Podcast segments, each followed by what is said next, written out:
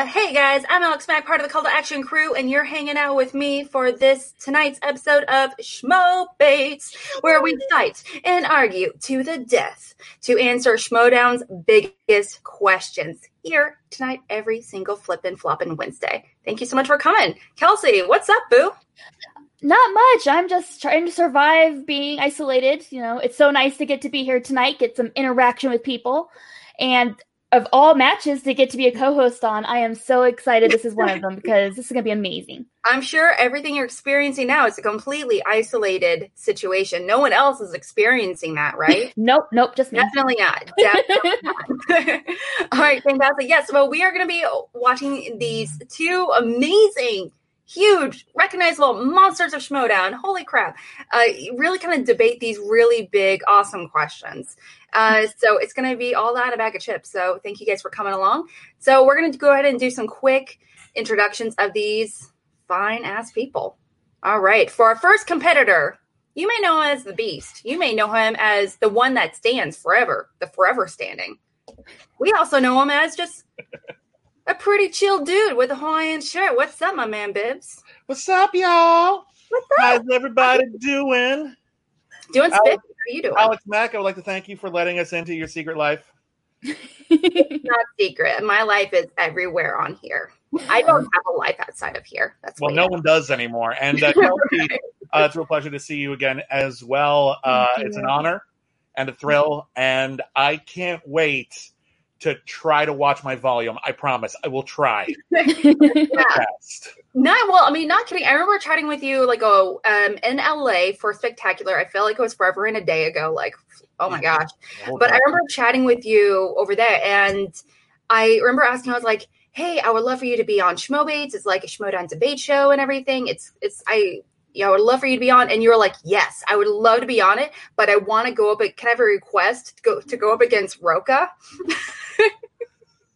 and I felt like it was like such a fleeting moment considering the chaos of that day. Um, but um, it actually it, it was like definitely something I was like, if I can make this happen, it will be the most amazing thing ever. and it's happening. Yeah. I remember that, but that sounds like me. it, was, it, was, a pretty big day for sure. Yeah, everyone, that was that was a very hectic, crazy day for a million reasons. It was a real pleasure to see you there. And once again, since I haven't talked to you guys in a long time, congratulations on winning your Schmoey. Thank you. Well Thank you so much. We appreciate it. Yeah. Yeah, it's like we definitely work hard here, so we're hoping it pulls through. Is there anyone else joining us today? Is there is it just? Yeah, I was just going to talk to you. We're going to be inviting our second competitor.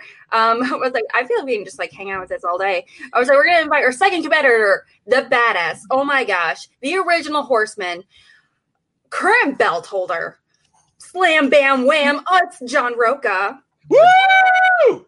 Did someone say a belt? Did someone say a belt? There's right the there. belt. That's right. The tag team mm-hmm. belt, always uh, within uh, reaching distance for me here in the office. Thank you all so much for having me on the call to action uh, uh, channel. Who knew months ago that this would ever be possible? I wanted this oh, channel burnt to the ground just a scant short, short few months ago, and now I am honored and blessed to be on the channel with you all, having fun tonight debating uh, with my old friend and nemesis, uh, William the Beast mm-hmm. Bibbiani, growl, growl. Uh, so it's great to see you, Kelsey, and it's great to see you, Alex. Alex, please try to stay sober. Uh, and we're to have ourselves. we're to have ourselves.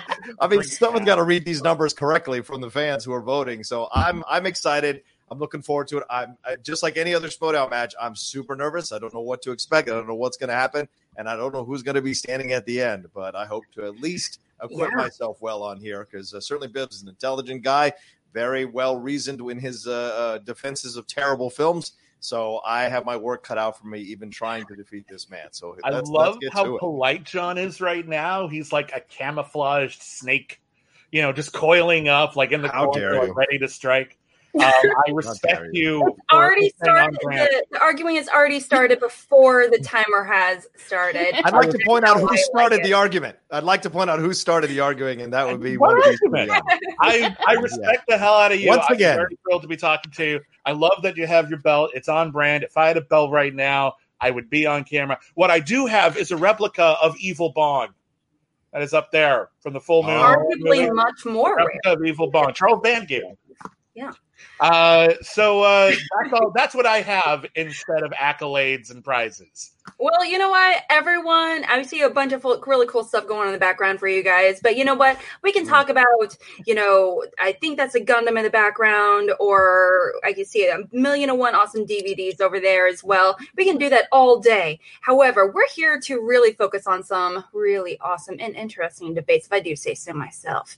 So, um, I just want to let you guys know what we're doing here today. Um, if you're new to Schmobase, thank you so much for dropping in to watch these people argue. How we're going to go about this is that we argue Schmoedown's biggest questions, such as what is the biggest, uh, the best match in um, belt history, like belt it was like sorry belt uh, match in history all the way to who would be uh, the best competitor to go up against in a schmoedown themed food fight. We get really weird up here in schmobase so it's really all that in a bag of chips i have to say now we how we kind of go about the format as well. We do have an opening statement for 60 seconds for each of these fine competitors, following by open remarks where they really debate openly as well, like I said, uh, as well as a closing statement to really finalize their arguments and try to turn you to vote in their favor.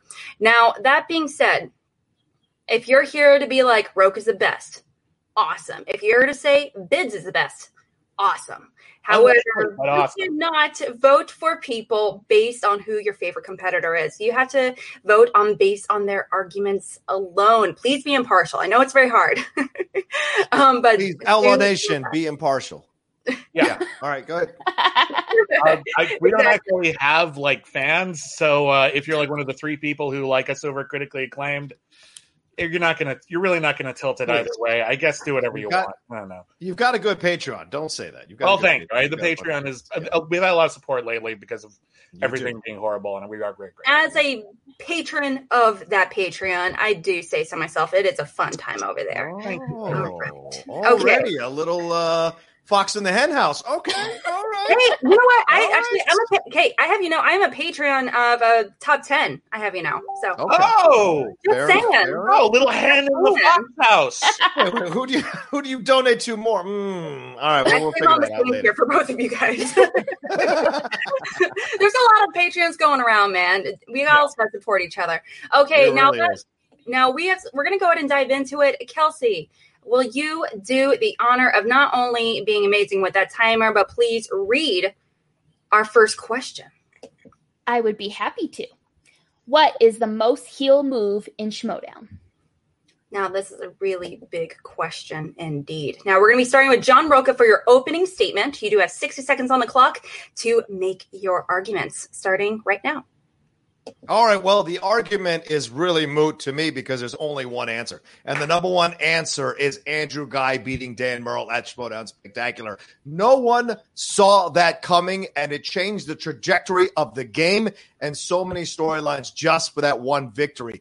He TKO'd Dan, which no one had ever done. Then he gave him a double finger salute and thrust his penis into Dan's face in one of the most unsettling displays of victory I've ever seen this side of Ben Bateman celebrating between rounds before a match is even over. It was one of the most insane things I've ever seen before. And finally, it established, it was the last piece of the puzzle to establish Andrew Guy as a legitimate heel. If he can beat the GOAT, then anyone is game. If he can be that pretty, that good at it, and denigrate people and destroy people with his mouth, and also beat people in the ring, that is one of the most greatest heel moves ever. How do you how do you send the goat down into an embarrassing loss in such a classy fashion?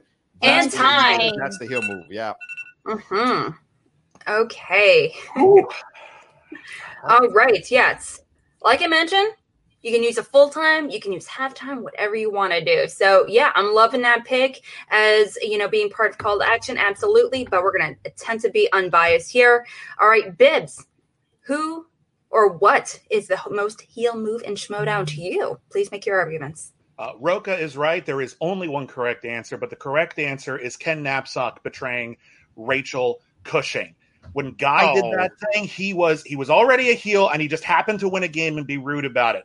Ken Napzok went from uh, a face to a heel. He betrayed one of the most beloved people in the entire Schmoedown, and he actually affected the game. Not just because they won on a fair on a fair game, but he actually screwed her over, and she's the only person ever to have to play a teams match solo which actually hurt her stats. Like that, she's one of the greatest players of all time. This heel move negatively affected her career. It absolutely broke up one of the most popular teams that, that we had at the time, and it solidified the Lions Den as the toughest, baddest, meanest team ever. When Ken came in and came in not to say hi to Rachel, but to celebrate with her enemies, that's the greatest heel move ever.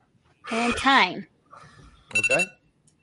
This is a very personal decision. Um, but you guys are both wrong. The actual most heel move in Schmoedown was when uh, when Makuga read the belt between his legs. Mm. Uh, was yeah, a heel move, but you, you can't even tell if Makuga's a heel or not half the time. So I I, I, I but I agree that is a damn heel move. goes It- agreed. Agreed. It was a heel move. I don't think it was the most. Well. okay, now No, I do reason- okay, see- so now what? Now what? Well, I do see actually a lot of people are always saying, I already made up my mind. Both are making some excellent points, which these guys did. But don't make your assumptions on who you think has won already for the first argument. You guys have to have four minutes to go into your open open remarks starting right now. Okay, I don't think you can say that the most heel move, not necessarily the biggest heel move, but the most heel move is simply a heel winning a game and being rude about it. That's something that can just Mhm. happen at any time. That is the emotion, that is the competition getting swept away. Ken betraying I Rachel also don't whole think- narrative. That's I also don't think you can say that's a most heel move when everyone was helping him make that move. That wasn't Ken by himself. That was the announcers screaming at the top of their lungs, Yeah. pushing it forward. That was everyone else getting involved. So what, how can it be a most heel move if everyone else was helping Ken do it? And then he got embarrassed by Christian in the back and forth. So he even he got he grew he grew in size at the beginning and then slowly got diminished as this whole thing went along. Whereas No, Andrew guy started out small and got bigger. And The that's what actual that's what happened here Was the, the, most, most heel move. ever. Was him destroying Dan in such a such an uh, uncomfortably uh, embarrassing fashion and But here's the disrespectful fashion. if, if and then that proves more than establishing himself in that way. anyone could have destroyed Dan. Like it's It was an authentic any given heel day to beat anybody. It just It wasn't even Dan. That's hard. Here's the do. difference. It Yeah. wasn't scripted. The heel move wasn't scripted. Gives a heel crap? move It's the was scripted. Schmoedown. Most heel Andrew Guy's heel was organic Listen, and real okay, and pure. the most- it was the most even more better than in something Schmoedown, it doesn't scripted. He didn't have words fed to him. unscripted He heel move did it right off the bat and went at It doesn't say the most impressive destroyed him. unscripted heel move. That's just competition. I'm sorry. Guy being rude to someone is no different when it's Dan Murrell or anyone else. Somebody, Because he somebody showing Murrell up late to a match watching is not a heel move. Dan Murrell has Somebody been showing up late to a match other is people not a who are also jerks. No one has Someone going with an entire teammates faction to the is not that a heel move. supposed to play. Just want to give you guys a pause for a minute. Give you guys a pause for a minute. Um, Kelsey, you pause for a hot second. Okay, so you guys are making some excellent points so far. Darn right. Um, I do want, um, I do want to start um, ask you Rocha and Bibbs. I do Yeah. kind of want uh, you guys kind of start going in back and forth a little, little bit, just because I can hear both of you guys making excellent points, but I want to focus on one more than the other. Um, okay, starting with you, Rocha, just a little bit. I'll give you like a solid like forty five seconds a piece, and we can kind of go to you, Bibbs, as well. Okay. Can you Cool. kind of Okay. talk about a little bit specifically what it did to the fans, fan reaction, um, but also Yes. Please, please uh, kind of do that as well. Like, what was the impact to Schmoedown as a whole? How it impacted the fa- individual fandoms towards Rachel? How it impacted their careers? Look, Starting walking with- away from somebody, yeah, walking away from somebody is not a heel move. Actually, walking out there and beating somebody that is a fan favorite, more beloved than Rachel was at that time. Bibbiani's doing revisionist history. Rachel had fought three matches. She wasn't as beloved as Dan. Andrew came in there and destroyed a legend, an icon, the goat of for all, and then spat on his grave and even took his pants off and pissed on it. It was the most disgusting display happen. I've ever seen, and it was a massive heel move. Fine, figuratively, it was Thank a you. massive heel move by Andrew Guy and left Dan, and it also jettisoned Dan into a new stratosphere. So in that way, it changed the entire game and it established Andrew Guy once and for all as one of the top heels ever. Just walking away from a faction because you're whining because you can't win, which is what that cutscene was with him and Rachel. We can't beat the Patriots. We can't beat the Patriots. A baby is not a heel. A man is a heel. Andrew Guy was a man when he beat Dan. Okay, over Okay. to you, Bibbs. Uh, walking away from somebody is not a heel move, is your counter argument here. Uh, Ken didn't walk. Well, there was more than that, but okay. He never showed up. He abandoned somebody. He told somebody he was going to be there, and he betrayed them. Lots of people have left their partners in the Schmoedown. Hello, you and me. But that is not what we're talking about here. We're talking about someone Also who scripted. absolutely stranded their partner in a situation that is completely unprecedented. Other people have played Dan Murrell. Other people have She beat still Dan almost won. That is not unprecedented. Unprecedented is going one against an entire team. And yeah, she lost. She came close, which is really impressive. But this changed her. This absolutely this this sent her in a position to team up with the Shire Wolves and completely change the league for the better in the long run. Whereas, I'm sorry, Dan gum- coming back and winning more matches doesn't change a damn thing. That is status quo. You're an insane Guy person. You're an still insane a jerk. person. Guy is still punching. Listen, if you had said Guy pushing Ben through a table, I would say, yeah, maybe that's a good one because we all remember about a year later, Ben had a bad back. I blame Andrew Guy. That would have been a That was a legit evil Guy move. For me, No. the ultimate Guy move is betrayal. And time. Speaking of which, I betray you. also scripted, by the way. Also scripted. But anyway, yes, go ahead. Well, that line was ad lib. um, It was. It was. I- credit credit to I have so many feelings. I really do have so many feelings about this. Um, well, we have two um, very huge moments, you know, within Schmoedown. I remember when Rachel, I remember like when that moment cried when Napzok left Rachel and you know rachel's not super comfortable wasn't at that time wasn't super comfortable on camera. She's not an actress and everything. So everything th- when that happened i remember it feeling that much more real as a result but also with guy the energy and everything that happened after it. I mean you know the pelvic sorcery that came from that uh, you know scene is you know really um really quite magical. Um okay so um going over the chat just real quickly um would say we do have um we do have a lot of people saying that you know they love the arguments uh you know beast is speaking the truth Thank. Sue, uh, Suji, you know, God, this is great. Um, Jake Yakavetta, holy shit, the credit Roke is giving Guy is some Inception shit. yeah, but there's a lot of opinions up in here, and thank you guys so much for hanging out with us. Now, um, for your closing statement, Kelsey, hmm they're both making some fine ass arguments. What would they have to say in order to make them convert you? Yeah, right now I am very torn because I felt so emotional with the whole Rachel situation, and then I mean, watching that whole thing with Guy was just like a really fist pump moment. Um, I don't know. I just want to hear uh, more details on, um, I guess, kind of like maybe how it's like changed the game further and how heel moves are from here going on out because I feel like they really both did change the Mhm. face of what it is to be a heel in the showdown. So. Absolutely, for sure. Well, is there um, any um, any uh, counterpoints you would really need either one of them to really make note of in their closing statements? You really want them to hear? I mean, say. Um, I'm sorry. What was that? Well, is there? Um. I know something I want really want you guys kind of go into is that you both made your points about what what it did to the fandom and everything.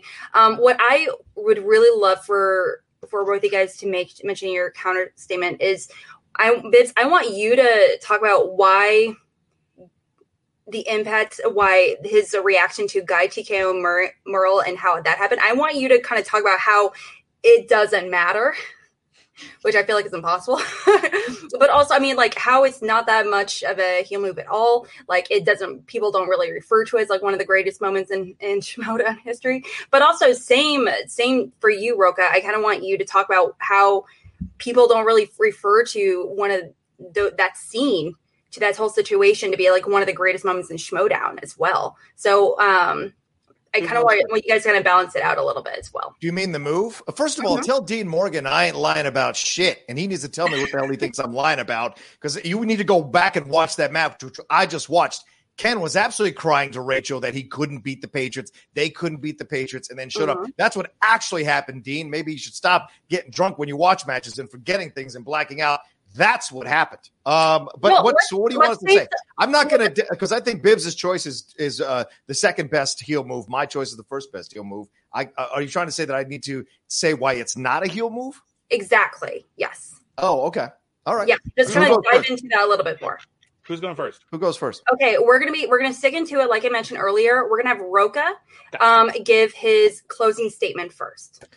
Oh, okay. Well, Dean Morgan said I lied about what Guy did. Oh, yes, he didn't piss on him. Yes, he didn't piss on his grave. You know why? Because Dan didn't actually die, you moron. What he did, though, because I was there and you were not, Dean, he actually thrust his penis into Dan's face a couple times, pissed Dan off. He double fingered saluted Dan. You don't see that in the cut because Christian had to take that out at the time for the kids, but that's what he actually did. That was the heel move there. It solidified Andrew Guy once and for all as one of the top heels ever. And you know what a heel does? A heel keeps going and consistently wins. Has anyone seen Ken Napzok?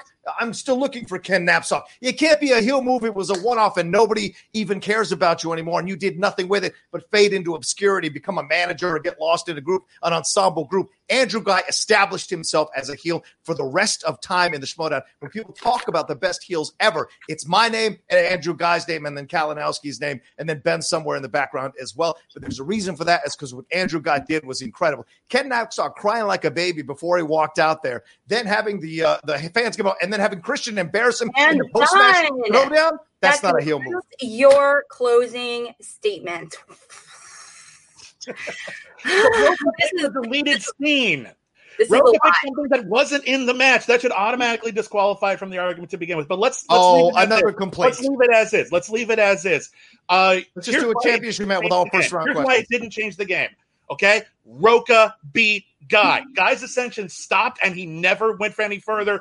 He was avenged. Dan went on He to just- be the same Dan Murrell we all know and love. Whereas, yeah, Ken was a whiny baby of a villain. A lot of the great villains are whiny babies. Darth Vader was a whiny baby in the prequels. What? Darth Vader. Here's the problem with your argument. Rachel took that opportunity and ascended to greater heights than anyone ever had before. You're right. She was relatively new. She got stronger. Than anyone had before. popular out of Dan had already done everything. She than ever out of this. She became a legend in the Schmoedown. Dan was already a legend in the Schmoedown who had one bad game, and Guy was rude about winning. That's it. That's the end of it. Was it a great moment? Sure. Was it a great underdog match? Hell yeah. Was it the greatest heel move? No, it's like top 10 at most. And I yield the rest of my time. Okay, Oh. I'll take those 10 seconds on your No, own. No, website. not giving- I on on, them- on the do article that you edited, no, the no, Andrew no, Guy no, thing was at no, the I'm top. Talk over this until someone Mm-mm. Mm-mm. Children. Wait a minute. Wait a minute. You need to clarify because when he says he yields time, don't I get to take that time? No. No. You need to go to Congress. That's what that means. We're not in I've Congress. never We're on heard that the before, snowbait. but You know what? I I'm Maxine Waters. I'm reclaiming my time. All right, go Time to- reclaim. Okay. Um, And I'll reclaim the time and give it to them. you guys have made both made some fantastic arguments. Thank you so much. Now, um, it's there's a lot of people here with some opinions, and mostly, and a lot of people are just talking about, you know, Vader absolutely was wine, it was a whiny baby. Thank you. That's convenient. That's convenient. um, okay, so like I mentioned, if you have decided right now that you know you're like, hey, I want to vote in favor of Rocha, I want to vote in favor of uh, Bibbs, go vote right now on our Twitter page. We have our votes and everything ready to go. Make your votes known, make your opinions known, because you're not going to be able. If you vote tomorrow, it's not gonna matter. If you're going to vote in three hours, it is still not gonna matter because you only until like five or ten minutes after we conclude all of our arguments to really determine who wins these arguments and who walks away a victor. Okay. Okay, before we kind of jump into our second question, which was a very fun question to this is fun. I love this. Yeah. well, you guys got your first argument out of the way, and I know you guys are no comfortable. stranger to kind of debating. We've had arguments before. starting with you, starting with you, Bibbs. Like, how do you kind of feel about you know doing this with Rocha of all people? You know, with these like fun schmoedown stuff. I'm going to say this right now, and I don't think I get to say this enough. I, I, I love Rocha, and I love that we can argue about this kind of stuff and get super passionate about it, and we can walk away at the end and you know respect each other. I I really love that. So this is a lot of fun, and um, I you know I'd still like to win, but I'll also understand if he does. Well, I mean, they're both, I, I can honestly say going both ways. And what about you, Rocha? How do you feel about going against Bibbs? You know, like you know, obviously a longtime competitor that you've been a rival you've been going against in Schmoedown, but how do you feel about actually doing it on camera, arguing? Listen, no one brings out the best in me like Bibbs does. No one challenges me to be to like bring it like Bibbs does. And uh, you know, he's as I've said on many whatever my issues are with his heel face stuff that he does all the time, uh, walking that line between both and having feet in both camps. Uh, I always give him credit for his abilities as a movie reviewer, as an analytical man talking about films. He's one of the best guys out there this side of Drew McWeeny. So going up against him in a debate is uh, not easy. He's sharp, he's quick, uh, and he knows how to pick certain things, and he'll manipulate arguments in a certain direction. Uh, for example, he chose the prequels rather than Darth Vader killing motherfuckers in Rogue One. So give him props for what he does. But uh, uh, so, I, but I love it, and I think it's fun, and I'm having a good time. And uh, Dean Morgan can suck it. Basically, Dean Morgan can suck it. hard. There you go. Uh, I can definitely turn off your, your viewing access to this if it's uh, if it's comedic. There's a there's a lot of comments and everything. More also, Paul even says stay in character until you're backstage. Um, Ken, Ken is totally a heel of theirs. Um, you know, but also there's a lot of love for each competitor. Bibbs, 2020 could be your year. Yes, Um, when we don't know- have any matches. Yes, Yeah, 2020 it could be. I don't know. I know, there's a lot of- again. Um, Absolutely. But yeah, there's a yeah, there's a love lot of love, you know, for both you guys in here. So again, go vote right now and make your opinions heard. So we're gonna be going into our second question here in a second. And I'm gonna pull it up and we're gonna be starting with Bibbs to make your opening statement first. Go ahead and have that water. You have 60 seconds to provide your statement. My Voltron cup. Oh, Mm, Kelsey, I like will you do the honors? sure Voltron's can. a great one. Mhm. Question number two. What is the best attribute for a manager to have, and what manager best embodies that attribute? All right, starting right now. Okay.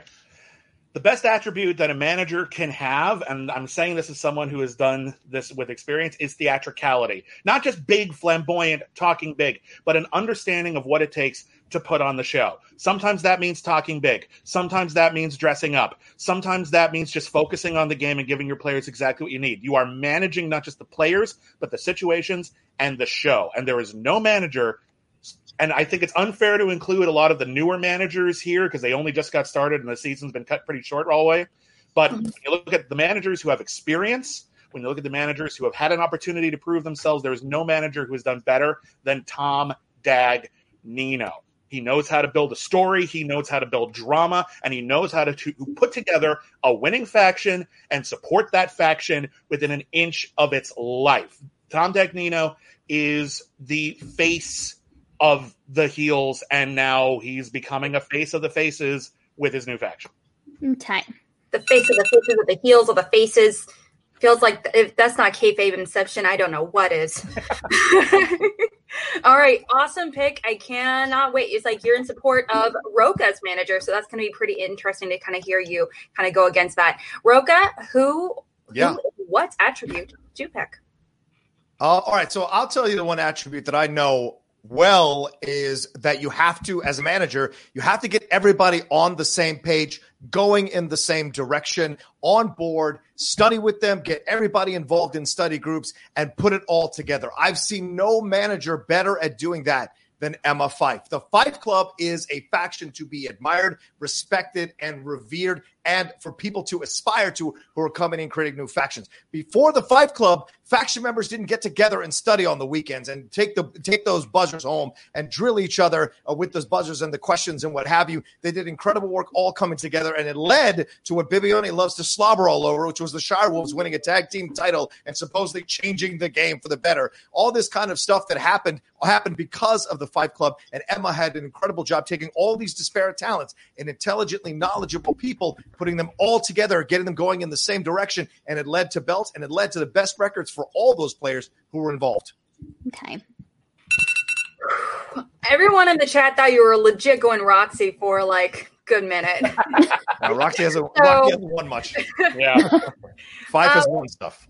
well just don't care i mean all these like there's so many options for wonderful managers obviously current uh, current new managers and former managers obviously but yeah these are two of some of the most iconic managers schmoedown has ever seen okay well you guys have four minutes to make your arguments.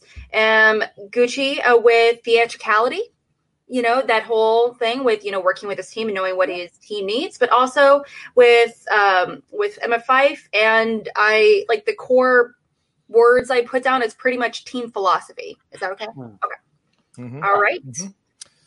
Starting now, we got four Okay. minutes. Rocha put it this way. He said the most important thing is trust. Trust sounds real nice. Let me explain why trust is overrated. Uh, Tom Dagnino has put together a faction of champions, a faction of big personalities who we saw earlier this year fighting each other within an inch of their lives over things that honestly shouldn't have even mattered that much. Huge egos, huge talents, huge personalities clashing with each other. Is there a lot of trust there? No. People were fighting over who didn't want Tom to be their manager in that match. But you know what Tom did? Tom inspired these people to be passionate about the game, not to get complacent, to keep not just the, their eye on the prize, but to keep them in the limelight at a time where there weren't a lot of narratives and storylines going on in the Schmoedown. Uh, faction has remained the most prominent faction, not just because they're winning matches. They are, and I think we can all say that Tom Dagnino is a big part of that, but also because Tom is keeping them at the forefront of the game. Every other faction right now, and yeah, the, the season's been cut short a bit, but every other faction right now is gunning for second. And you know who isn't gunning for second right now? Emma Fyffe, because she left. She had people who were looking to trust All her. right, that's enough. gone. That's enough of your nonsense. That's enough of your nonsense. Let's jump in here and tell you the truth about this situation. Finstock was lucky to have us all on the faction, and we do the job. We carry that team, not Finstock. Finstock just shows up in whatever clothes he's got for the day and does his thing. Steps in front of us and walks down in the front of the camera and he how to do messes the up. job, and he messes things up. But job. Emma Fyffe does theatricality even better than Finstock. He, Have you seen it his little better shorts? than Finstock, and she gets people on top of their game. She gets them focused. You're saying and that you're I not on top guarantee you, right she now. wouldn't have had she You're wouldn't have had you're not on top of your communication game right issues in the draft. She wouldn't have had communications in the draft. She wouldn't have selected me fourth. We would have had talked mm-hmm. all that philosophy out. The reason Finstock, what you're crowing about, was so amazing in this situation, he actually got bailed out by everybody else on the team, having our own having our own separate text You messages, just said it right clarifying not on. No, he Teamwork. was, he was nowhere together. out called out all the you in a time. position to excel, not to get complacent. But Emma Fyffe never had any of those communication issues. Emma Fyffe was always on on top of her team, always communicating with her team, always Mm-hmm. inspiring her team, supporting her team. She took time out of her day, extra hours. I haven't seen Finstock other than matches. Emma Fyffe Okay, goes and who time on her benefited from that and gets them Sarah all squared away. Draco get a I, I take Fyffe? care of myself. She, she, Emma Fyffe got them to that pinnacle, got them to that. What did she get Mark and Draco got them to stay She put together a winning team. The Star Wolves are a huge winning team. You know, put together a whole giant at the faction full So of put them all champions together, Tom got them away, and got them going in the same thing. Dagnino just shows up for the paycheck. The, Fyffe actually That's right, 'cause manages he's her team. That's the difference. Let's- That's okay, the difference. let's let's just kind of go one at a time again. Um, let's go ahead and let, uh, focus on Bibbs for for a bit, just for a bit. Go ahead, Bibbs. Do your thing. I, I thought I made my point perfectly. Uh, listen, just because there is infighting in the faction doesn't mean that that faction isn't strong. And I would argue that the sense of competition that is stemming from not getting enough attention from Tom Dagnino is the kind of thing that directors do in storylines in movies all the time in order to get the best performances out of their team. I would argue that John Rocha is as good, if not better, than he has ever been under Tom Dagnino. He is better than he's ever been right now. But I'll tell you, as the person who's not in see that relationship- And even if Okay. you see that as a coincidence, he Wait, he get tasked to- okay. his faction. He got the right people. And if you're saying you're doing all the work, that means he picked the right people for his faction. That is an important thing for a manager to do. Okay, let's go ahead and focus on Rocha. Kelsey, I want to give uh, Rocha an extra thirty seconds. Okay. Yeah, well, here's the deal. Uh, you can say that, but you've never been managed by Bibby uh, by uh, uh, Finstock, so you have no idea what you're talking about. Me being in here in this situation, in this situation, I have not been. You have not been managed by Finstock in this situation. I was managed by Finstock, and I can tell you this right now: the man does not know necessarily how to manage as well as Emma Fyffe does. Emma Fyffe takes care of her people, gets them in the right frame of mind, trains them up so everybody is focused and knows the answers to the questions, knows to how to challenge, gets all, all everybody on board, and that's important. You got everybody to buy into the philosophy of being great, and then you train everybody up so they are at the top of their game by the time they walk through that curtain. Finstock has never done that for us. He just relies on us doing our own And training, time. and then he just shows up there to walk us out. Boom. Okay.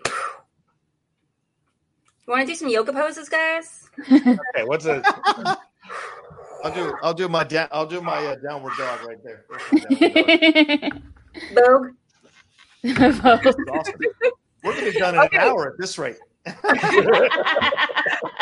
it's uh a lot of things were said. Um, th- those were two real. You guys made a lot of really, really solid points. I mean, um, but also, I mean, like like you said, Rocha. At the end of the day, you are one that is being managed by one of the most iconic, by arguably the most iconic manager uh, Schmoedown has ever seen. But also, Bibbs, you've mentioned Fyffe she has wasn't on for very long you know technically as a manager however when she did manage she did um um sorry uh did so much obviously for uh for her teams and really kind of honing in. Sorry the other way around yes. Uh said, said that and also Gucci you said that as well. But uh Gucci in particular he's worked with a whole bunch of competitors you know a lot of different personalities a lot of different you know levels of talent you know different you know um, groups of people. So really helping each of the competitors like you said Bibbs like stay focused. Like you said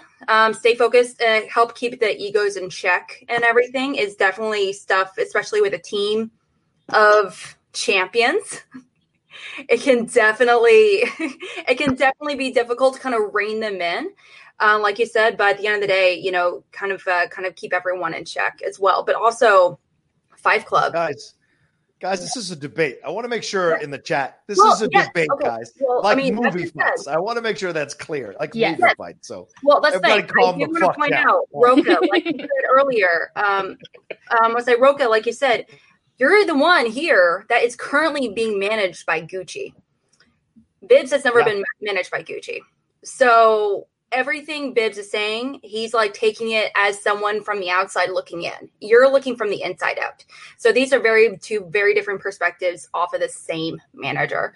Um, just kind of going into the chat, you know, what's a face? yeah. thanks, Danny. Um, you know, there's a lot of love, uh, you know, from the chat, you know, regarding, um, you know, FinStock Exchange, a lot of love for Nerd Chronic since it was his birthday yesterday. So happy birthday, Yep, and happy birthday, Eric Eric. again. Um, a lot of love for Dagnino here, you know, Dagnino for Manager of the Year. Come on, man, come on. Where's the love for all these people? Um, he's like, remember, um, also remember when Emma got uh, locked in the closet by FinStock? I mean, come on, let's be honest here. She wasn't a manager yet, though. Yeah, That not is- when that happened. She was a commentator. Yep. True. That's true. That's Not that very it's cool, but to be fair, Yeah, Yeah, but at the end of the day, did- also Rocha did playing yeah. and Bibbs is spitting fire. Okay. sorry about that. I I didn't mean to spit so much.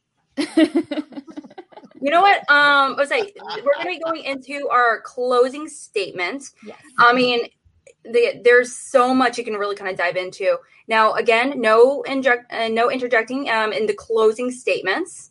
Yep. We're going to be starting with Bibbs for your closing statement. You do have 60 seconds to. I'm sorry. No, no, you're right. Sorry, I was remembering the the scheduling right. No, it's fine. Yeah. Oh yeah, you have 60 seconds to make your closing statement, Okay. and starting right now. Rocha's saying that I don't see what's going on because I'm not in the faction. But you know what I do see? Uh, winning. I see Rocha having his first title defense in history under Tom Dagnino's careful management. I see you being successful, and I don't think that's a coincidence.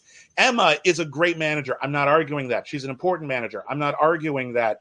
But I think that the things that make Emma a great manager was also the theatricality. Emma didn't just train her team. You know what she did? She put it online. She made people see that she was training the team. That mm-hmm. created this myth of the Fyffe Club and the Shire Wolves as Myth. ideal faction. And that was not based on trust. That was based on putting on a show. Tom Dagnino puts on an even better show. What we've seen it. He he locked them in a closet in order to steal the limelight for his own faction. He successfully stole the entire show for an entire huge event. He is casting the right people in his faction and he is trusting them to do their job. If that means him staying out of the way, that's what he does. He's the best. And time. Spitting fire indeed. All right, hmm. Rocha, you two has 60 seconds to make your closing statement. All Starting. right. Well, look, you got it. Kelsey, you ready? Yep. All right, go ahead.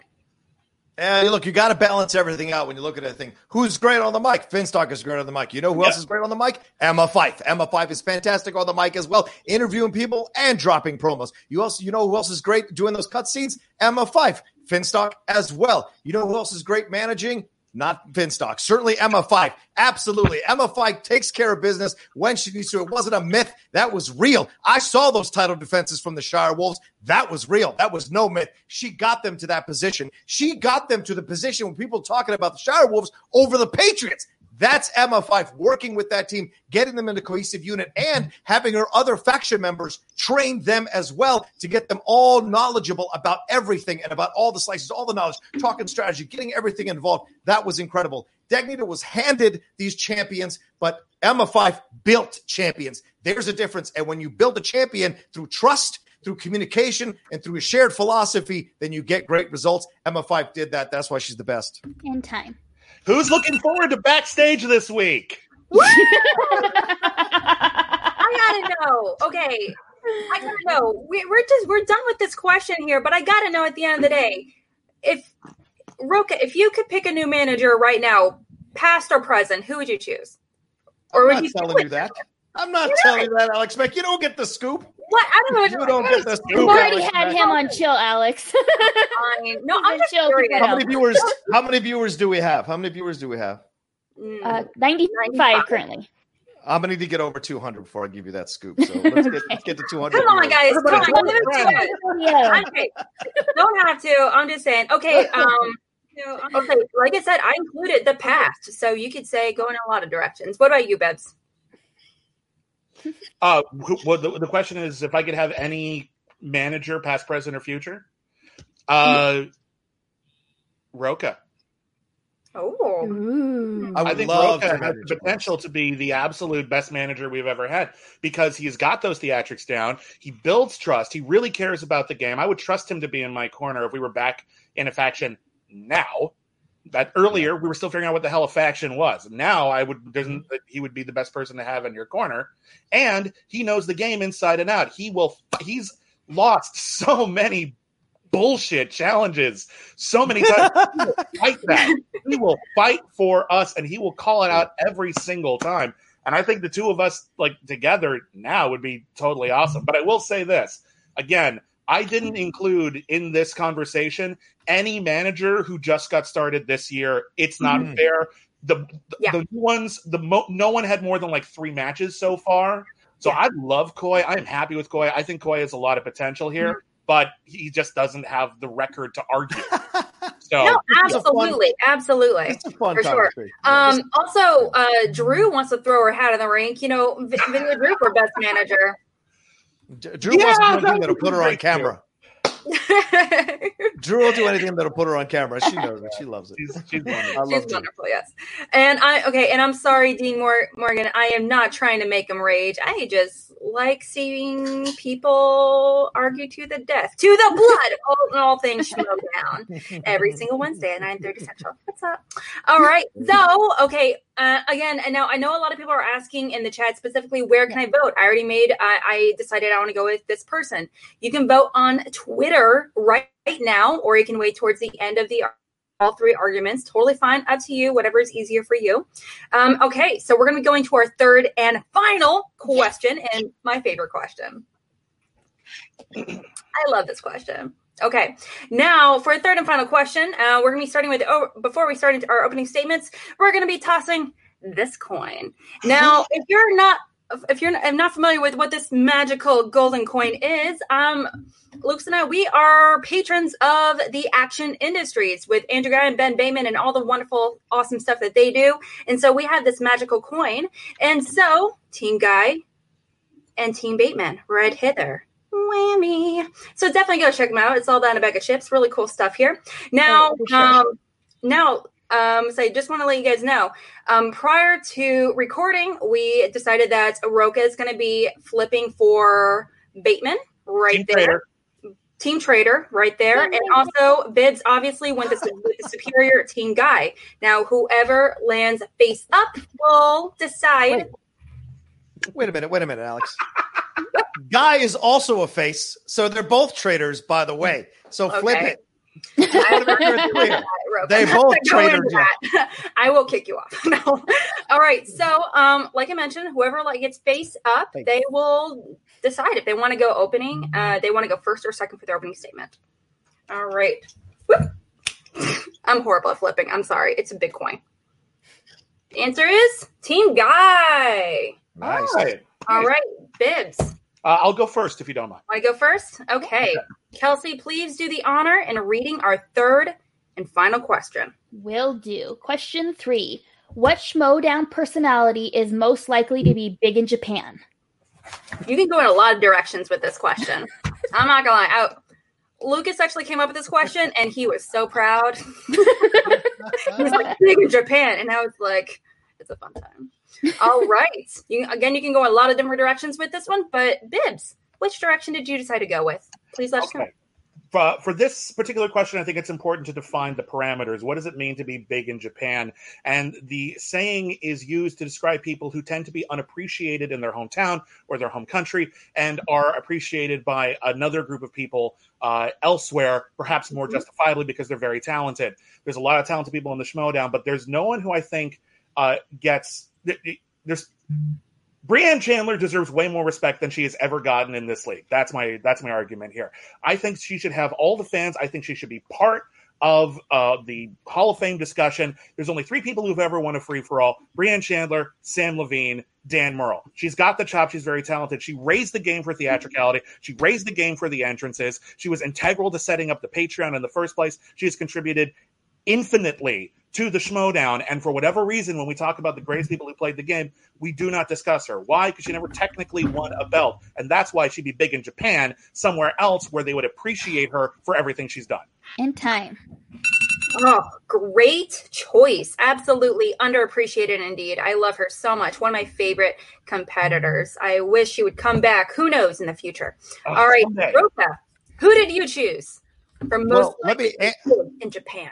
Well, I chose Paul Oyama, former singles champion, and I'm going to actually answer the question rather than stand for a friend of mine. I'm going to tell you the actual answer to this question, and that is, and you can start the clock whenever you want, Kelsey. This whole thing is that Paul Oyama is Japanese himself by descent. He is a big fan of Japanese movies. He wears those sunglasses, wears that kick ass jacket when he walks into the ring. He exudes calm, cool, and driven like the Tokyo Drifter. If you ever watch that movie, he's a hitman, he's an assassin taking care of business. It is correct, Bills. And he is fantastic as that, which is why I think he'd be great in Japan as well. He's also young, and the Japanese people love the young kids they can glom onto early and watch them grow. And do I knew you see it all the time at NJPW uh, in that conference, in that Federation of Wrestling. You see what Japanese characters can do and how big they get over. Paul Oyama would understand how to get big in that country. He'd be huge, and he would be a good first step towards us establishing a Schmoedown branch in that country of Japan. Paul Oyama would be the ambassador to do it all. He's he's intelligent, well spoken, smart, brilliant, and he wins titles. In time. Hmm Two very different approaches to this question and two very different answers. I'm excited to see you guys argue.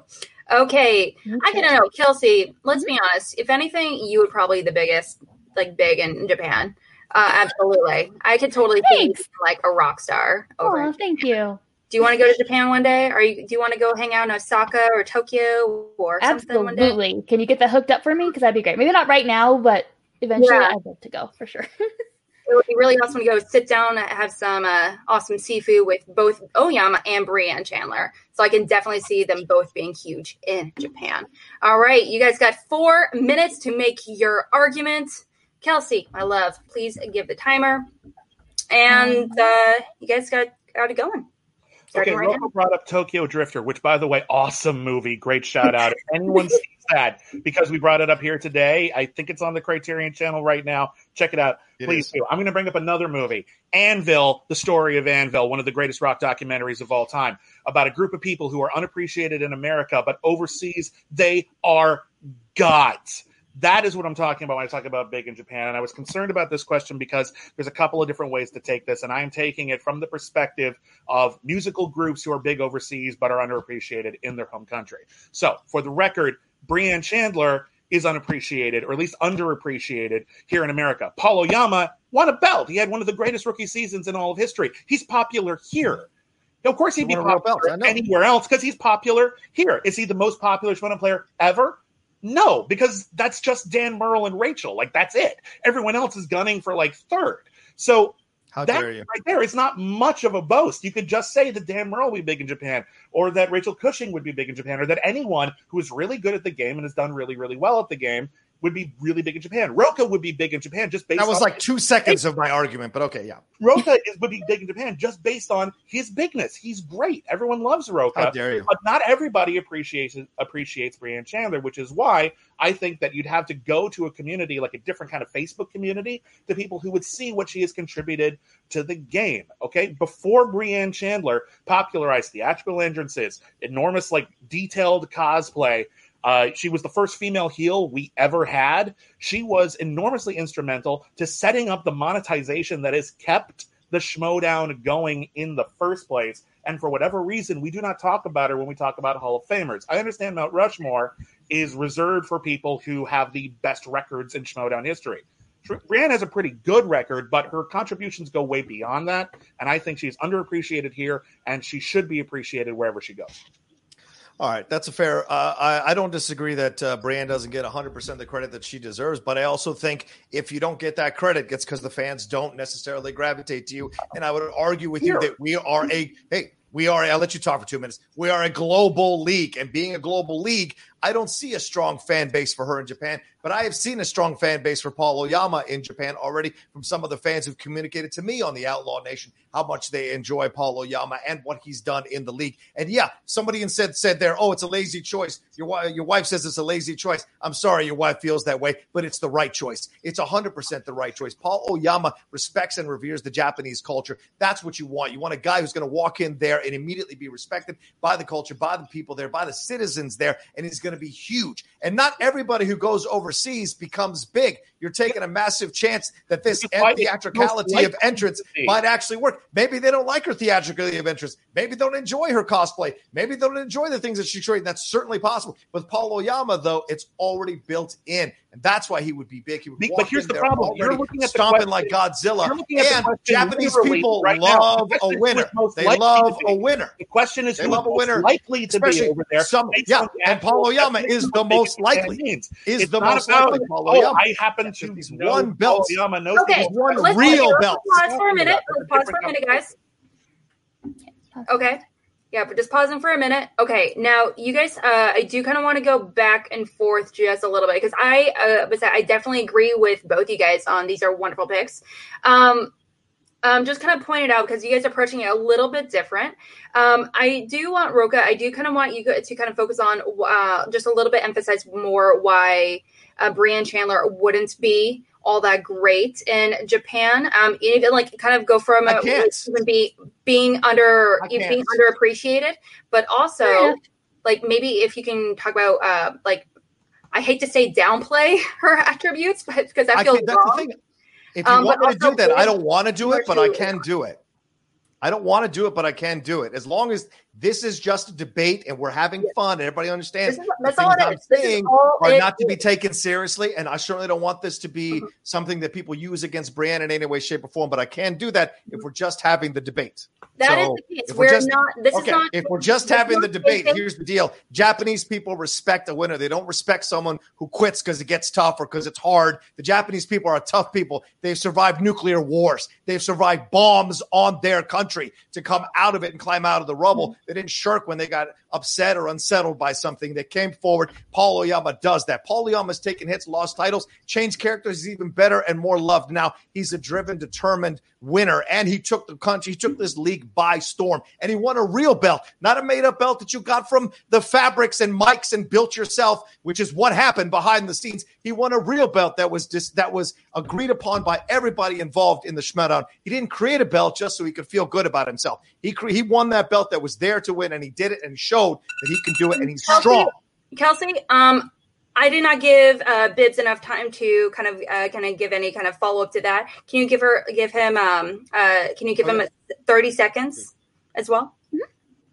Sure. But can- also, um, Bibbs just kind of counter that like Rocha would uh I mean like with uh, Rocha's argument in favor of Oyama, like why wouldn't he be? I mean, just like going in that direction where why wouldn't he be successful in Japan?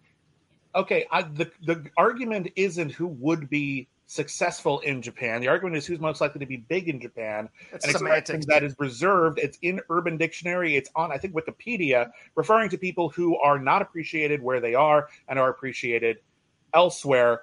Paul Oyama is appreciated here. He won a belt. Rocha's right. He won a belt outright. He has fans here. He's very successful here that right there is just basically kind of disqualifying right now. Yeah, okay, he's popular in Japan, but I'm not going to be presumptuous enough to tell people in Japan what they think and what what they're going to say. Am I done? Do I get my whole 60 seconds for rebuttal there? Or, yeah, you, you still have rebuttals. okay, I'm good now. Okay, so Yeah. Uh, Well, yeah, Not that yet, not yet, not yet. oh, not yet. I'm sorry, my bad. no, is that you? We still have our closing statements. Just let's- want to let you guys know. Yeah, I kind of asked you guys like when I didn't realize how low the time was when I asked you guys that question, so that was my bad completely. Okay, These are both awesome picks. I have so many mixed feelings for both of them, and I uh, just want to let you guys know if you're watching this again, like this is not in kayfabe. Uh, again, just want to remind you everything Rocha and Bib saying this is just for the argument's sake. This is not Yes. going outside of this. You can't really apply this towards like being like, oh, Rocha's being mean about Brianne Chandler. No, or, oh, uh, Bibbs is being mean about Oyama. No, that's not the case. Um, just want to just solidify that you know thought process when selecting a winner Right. and like going outside in social media and all that fun stuff. exactly. Just want to reaffirm. Okay, well, we're gonna make our closing statements. Again, we're gonna be um, we're gonna be wrapping it up with Bibbs for your closing statement, and you can make any final, you know, any final statements to really kind of poke any holes as well. All right, Rocha is arguing the literal question. I am arguing the platonic ideal of the figurative version of this question, which is again, someone who doesn't have the success that they deserve where they're from, but elsewhere they deserve it. And that's the question. Who is most likely to be big in Japan, not who is currently big in Japan because he's big here too. I think that's a difference. I think that's an enormous difference, and I think that's kind of a cheat. I think that's just saying Paul Oyama's really, really great. Yeah, I think we all acknowledge that. He had one of the best rookie seasons ever. Brianne doesn't get the acknowledgement she deserves. She is more akin to Anvil, this amazing band that finally got some recognition elsewhere, than she is just some concert goer who could sell out someplace anywhere because they're just that popular and that well known and that well respected. I think the issue amongst the question is who deserves more respect than they get and who deserves it wherever they could find it. And for me, that can only be more than anyone else in the league, Brianne Chandler. Okay, gotcha. Okay, that makes complete sense. Absolutely. All right, over to you, Rocha. You have one minute to really solidify in the noggins your answer. All right. Well, this is a funny, funny thing that Bibbs brings up because he goes, in a hypothetical world, figuratively, when I dream in fantasy land and think about it and write about it on my train rides like J.K. Rowling, I'm dealing with the reality of what's happening here. And the reality is, what Schmoedown personality is most likely to be big in Japan, and Paul Oyama is most likely to be big in Japan. Not only is he a son of Japan, he is also a warrior and a fighter, and he respects it. He's a silent warrior, like most of the great Japanese heroes are, only called upon when they need take care of business. And when they're in there, he's a silent assassin, like I mentioned, the Tokyo Drifter, as opposed to Brianne Chandler. Brianne Chandler had a chance, yes, first female here in the league, but also shirked at what she was supposed to do and ran away when it got too tough. That's the shame of it. Then she had a belt that she built out of a fabric store to make herself feel better in case she won it and happened to con- coincidentally win it that year. So those kinds of things, the Japanese people don't respect you kissing your own ass. They don't. They respect you winning and doing things that you're supposed to do and playing along and not creating things that glorify yourself. They're a humble culture, but a proud culture, and Paul Oyama is that. Woo! Woo! Um, I, I, Kelsey, I don't know about you, but I'm kind of glad I'm not like officially judging this. Absolutely, I'm glad that my de- it's not my decision because I, I'm, I'm going to my mind is going in a million different directions. Um, but I'm not glad. But um, if you're watching this, you have the power in your votes, in your hands, to determine who's going to walk away from these arguments a winner. Absolutely. So go ahead and go on Twitter and make your opinions known. And uh, you know, while you're there, give us a follow. That that would be pretty cool as well. Okay. um, now, uh, Drew, just popping. Drew is coming back again. I am arguing that the big in Japan is defined by Tom Waits. Oh, Jesus. There you go. I'm not gonna lie. I don't know who Tom Waits is, but What? What? Wow. Get out, millennial. model. wow. Oh, Tom Waits. That's I'm not. Well, I'm not. Did you ever I'm see? not- I, I was like, Oh. I'm not a music person. Wait. I don't. I'm not. If a- I could I've take the pole position here, Bibbs. like 10 Have you years. ever seen Mystery Men, Alex? Have you seen Mystery Mystery Men? Men 1999? Yeah. That's a Herkimer Yes. battle jitney. He- He's the guy that trains, the, that's giving them their weapons there when they go to the junkyard. That's Tom Waits. Oh, He's He's also one of the greatest musicians of his generation, and you can Exactly, he his is. albums at random and have your mind blown. Hey, I Go just discovered album. him, That's the one. So you know, it's I, I- I'm so late to the music No. game. I'm not. gonna- not- listen, I, I think it's a program myself. We're not trying to be gatekeepers. This is just a great opportunity for you to find out who John Waits is. Yes, Genius, and I actually Tom Waits. see Tom you Waits. Getting? Did I say John? Wow. You said John Wait. That's My a different apologies. This is a great opportunity for you to, to find out who Tom Waits is and to listen to his music. He's brilliant. My personal favorite is Frank's Wild Years. I hope you check it out. I, I like closing time. I think that's am the writing she it did. down. Also great. Tom Waits. Yeah. Doing it now. Right. Rocha and Bibbs will slaughter me. Yeah, pretty much. Will slaughter me. S L. Get used to this kind of singing. That's Tom Waits. Slaughter me if I don't listen. Okay, noted. All right, now guys, um, we are going to be killing some time just a little bit um, while you guys go Oh. ahead over to our Twitter to vote, um, like I mentioned. And in the meantime, I say we're going to wait for you guys to go vote right now. You guys got 15, sorry, not 15 minutes. You guys got five minutes. So go do it right now. Again, it's important to vote right now uh, because if you end up voting in like t- tomorrow or in three hours, it's not gonna matter because we're not gonna tell y'all the votes in like three hours. We're telling it right after these five minutes. But in the meantime, you guys, Bibbs. Hi. how you doing? Rocha does not make this easy. Right? Ditto, my Let's brother. Ditto. Yeah, this Yeah. is. Uh, I'm, I'm. I've got the vapors right now. I. uh Yeah, whew, I'm gonna. I got to get back to work after this. So this is. um whew. A lot of strong Glad you have emotion. work. arguing arguing you know with uh, some pretty when you're passionate about something definitely you can kind of do that to the body for sure what about you rocha how do you feel about making your arguments Let me tell you all something. I am four centuries old, and it is tough to argue sometimes. Emotionally takes it out of you. When I was 20, I did this like it was like drinking water. But now, as I get older, it certainly exhausts me to go into this gear as strongly for such a consistent amount of time, and especially against such a great competitor like Bibbs. So, uh, certainly, I'm exhausted from the back and forth, but certainly had a great time going back and forth with it. It's always great to have your knowledge and intelligence and your ability to think on your feet tested by someone who is just as good, if not better, uh, than you. And it's fun to do that. So I, I really had a good time tonight. Uh, but I probably will have to take a long hot shower afterwards uh, to relax. yeah well it's I think we all do. I just want to let you know, you know you're definitely not four centuries old you do not act four centuries old if anything someone thinks you're five centuries old at least so Chris Paul is barely five years old. Give me a break. He just got his first pimple yesterday, for God's sake. Chris Hall. well you know Have you ever kissed a girl, Chris Hall? Anyway, go ahead. Um, but also, um, Drew, um, I, let's only talk Tom Waits again. I will definitely be doing some googling after this. Uh, and yes, Kelsey, Drew, thank you. You guys got three There's minutes. only one T in Tom Waits, Drew. I was like, what kind of music does Tom Waits make? I don't know. Is it like singer songwriter? Is it like I, I don't even He know. is- Is it just a guy? He is is a singer songwriter. Oh, okay. What kind of uh, yeah, genre and- is it? Well, he changes uh, like Bob Dylan does through the years. I don't know if you know who Bob Dylan is, but like Tom Waits, when he's I only discovered that dude like last year. no, Tom Tom Waits starts out his first album, Closing Time, is way more relaxed. Tom Waits, and oh, okay. later, as the years progress, his voice gets more gravelly and deeper, but also the subject matter gets way more expansive Mm. uh, and uh, emotional for sure. So that's Do you have a favorite song? Tom Waits, the progression. Uh, Martha is probably my favorite song. Makes me cry every time. Martha's one of the most beautiful songs ever written. Meatloaf did a phenomenal cover of it as well. But it's about this guy running into an ex girlfriend of his or a woman he used to love very much and seeing how different they are and how they've moved on from their lives. But still, he misses her.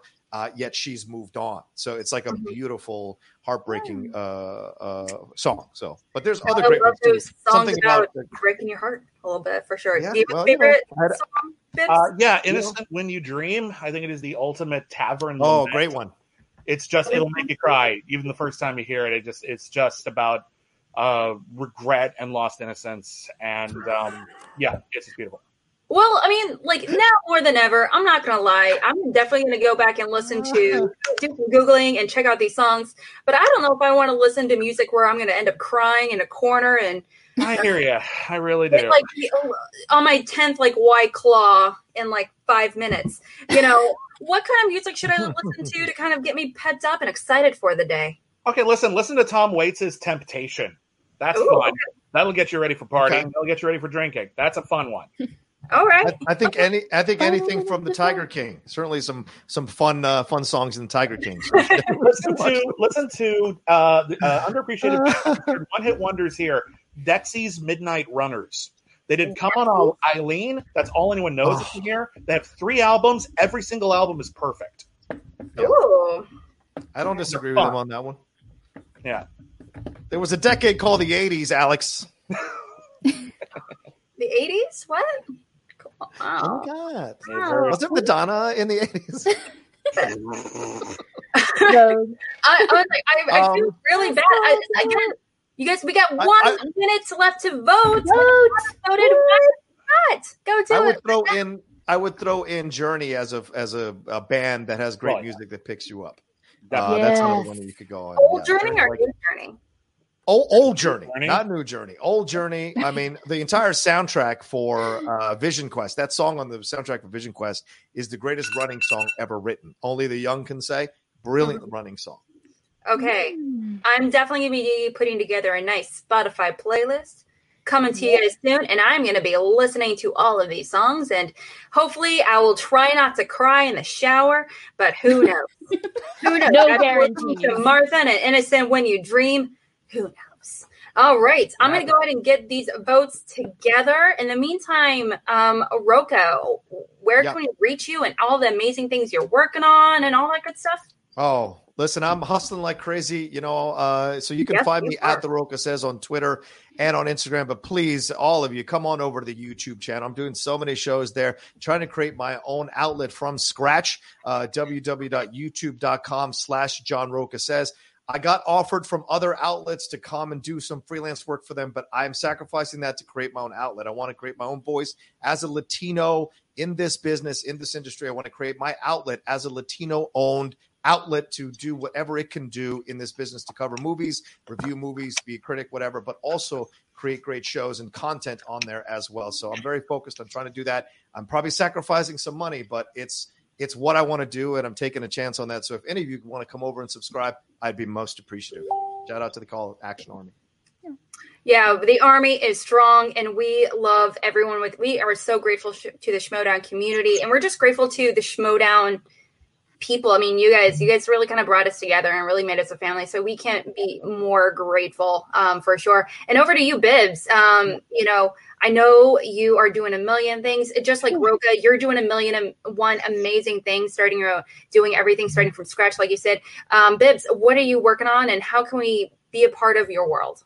Okay. Uh, well, uh, right now I'm mostly working uh, on the critically acclaimed Patreon, patreon.com slash critically acclaimed network. Uh, we have a ton of free shows on that network on wherever you can find fine podcasts. Critically acclaimed, we review new movies.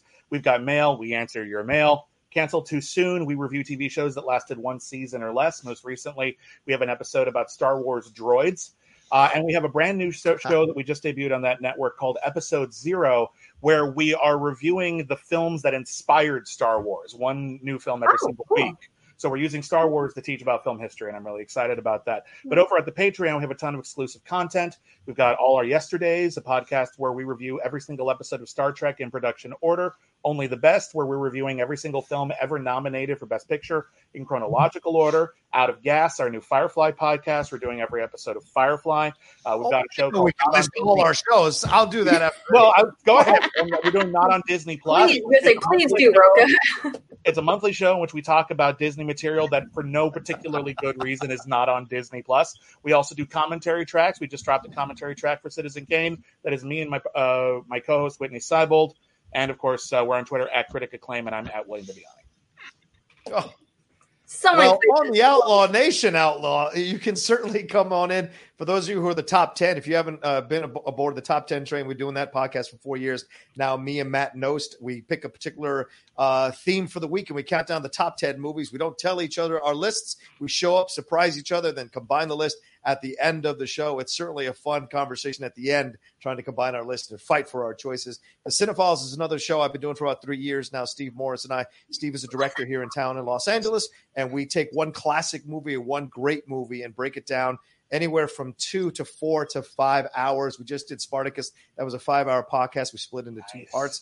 Uh, that's so much fun remembering films. So if you enjoy, we just Hunt for Red October is coming out this weekend. So come and join us there at the Cinephiles and on the Outlaw Nation channel. Uh, I've been doing mornings with the Outlaw every morning, 8:30 a.m. to 10 a.m. Thank you to Jake Yacovetta, who's been incredible with the overlays and the thumbnails for that. Uh, also, shout out to Paul Denuzio and Billy Belford, who've been incredibly supportive with my stuff there. Also, got the Outlaw Nation show. Just had Roxy Stryer on last night. That's every Tuesdays from 6 p.m. to 8 p.m. I've got Ken Mhm. Napzok coming on next week, uh, and of course, I've got the uh, I've got the uh, Geek Buddies as well over there on the Outlaw Nation show. Michael Vogel is an executive in animation who's been doing it for a number of years. My friend Shannon McClung is an actor and a writer as well of numerous episodes of animated TV. The three of us go uh, get into it about geek news every week.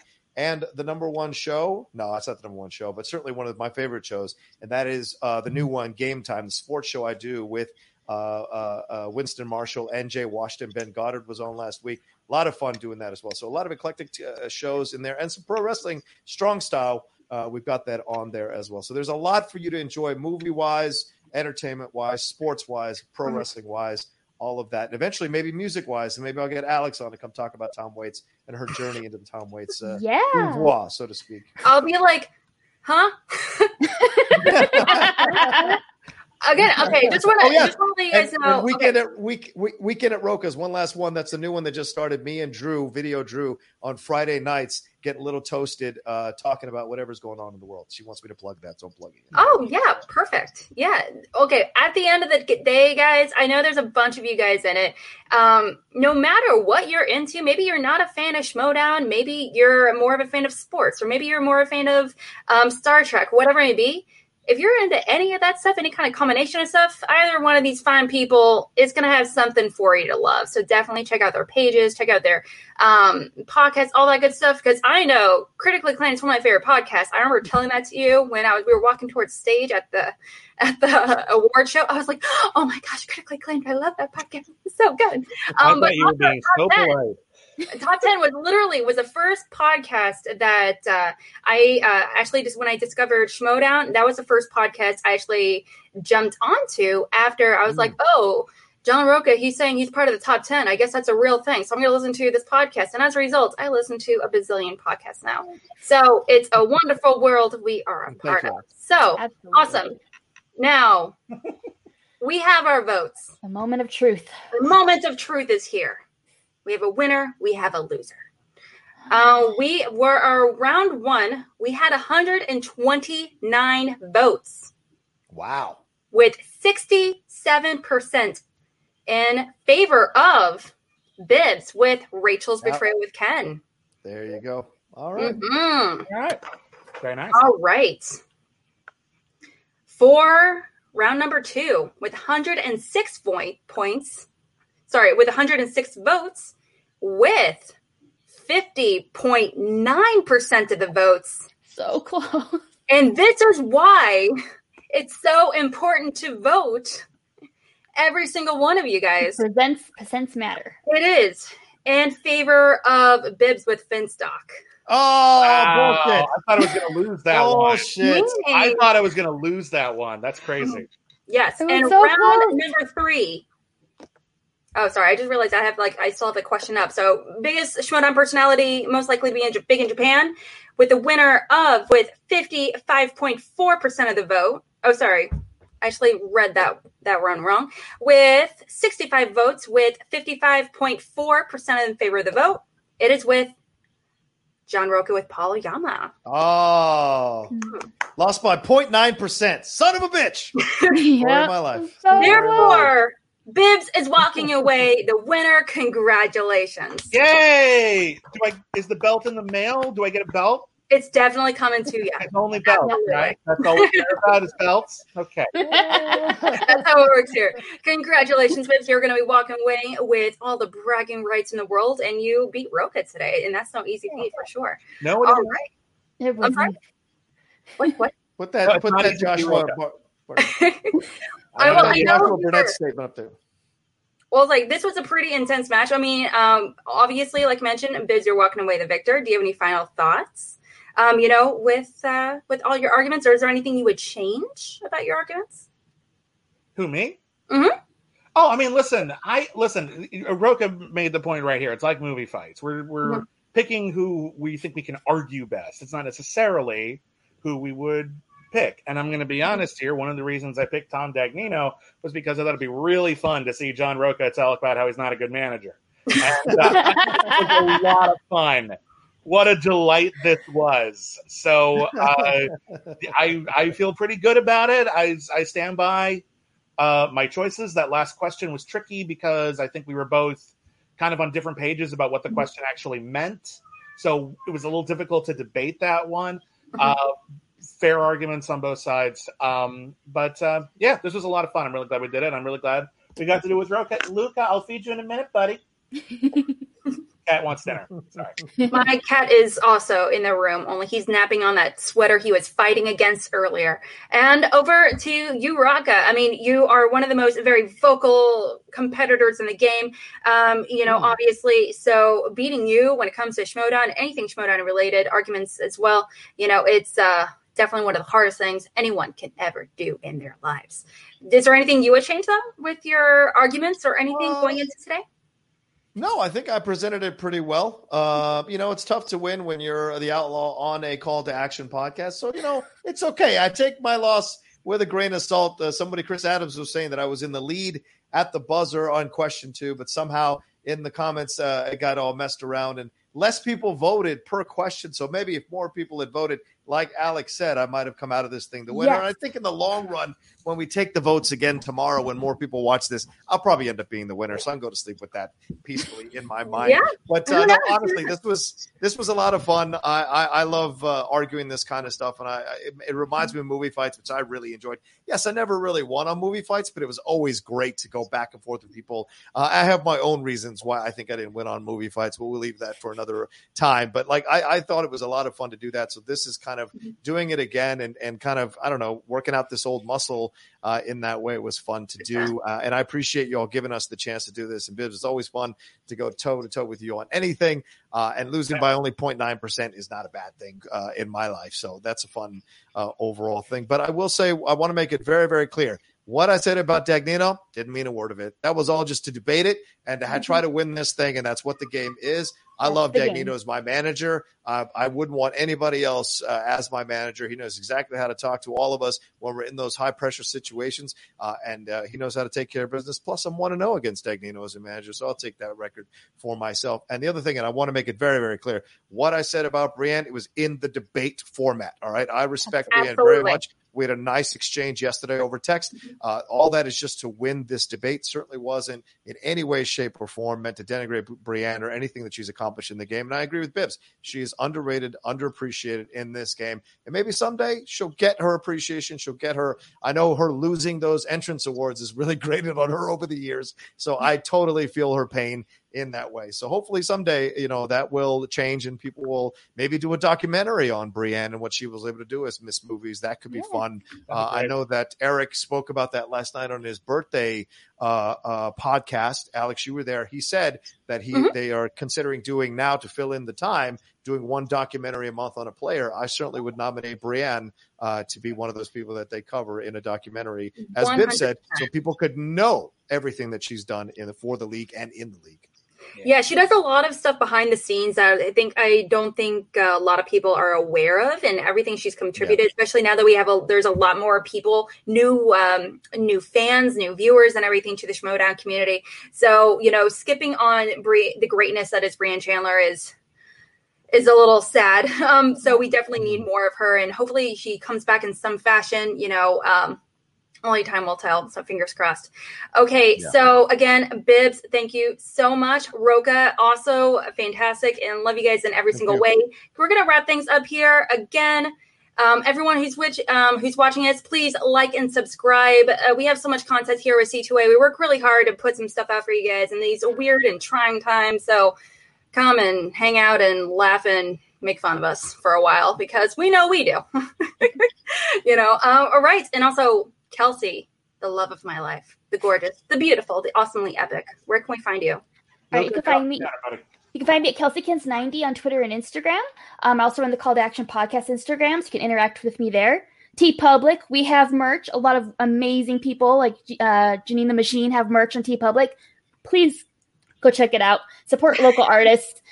It, we we all need help right now, and so if you could buy amazing, cool T-shirts and just help everyone out a little bit, I recommend doing that.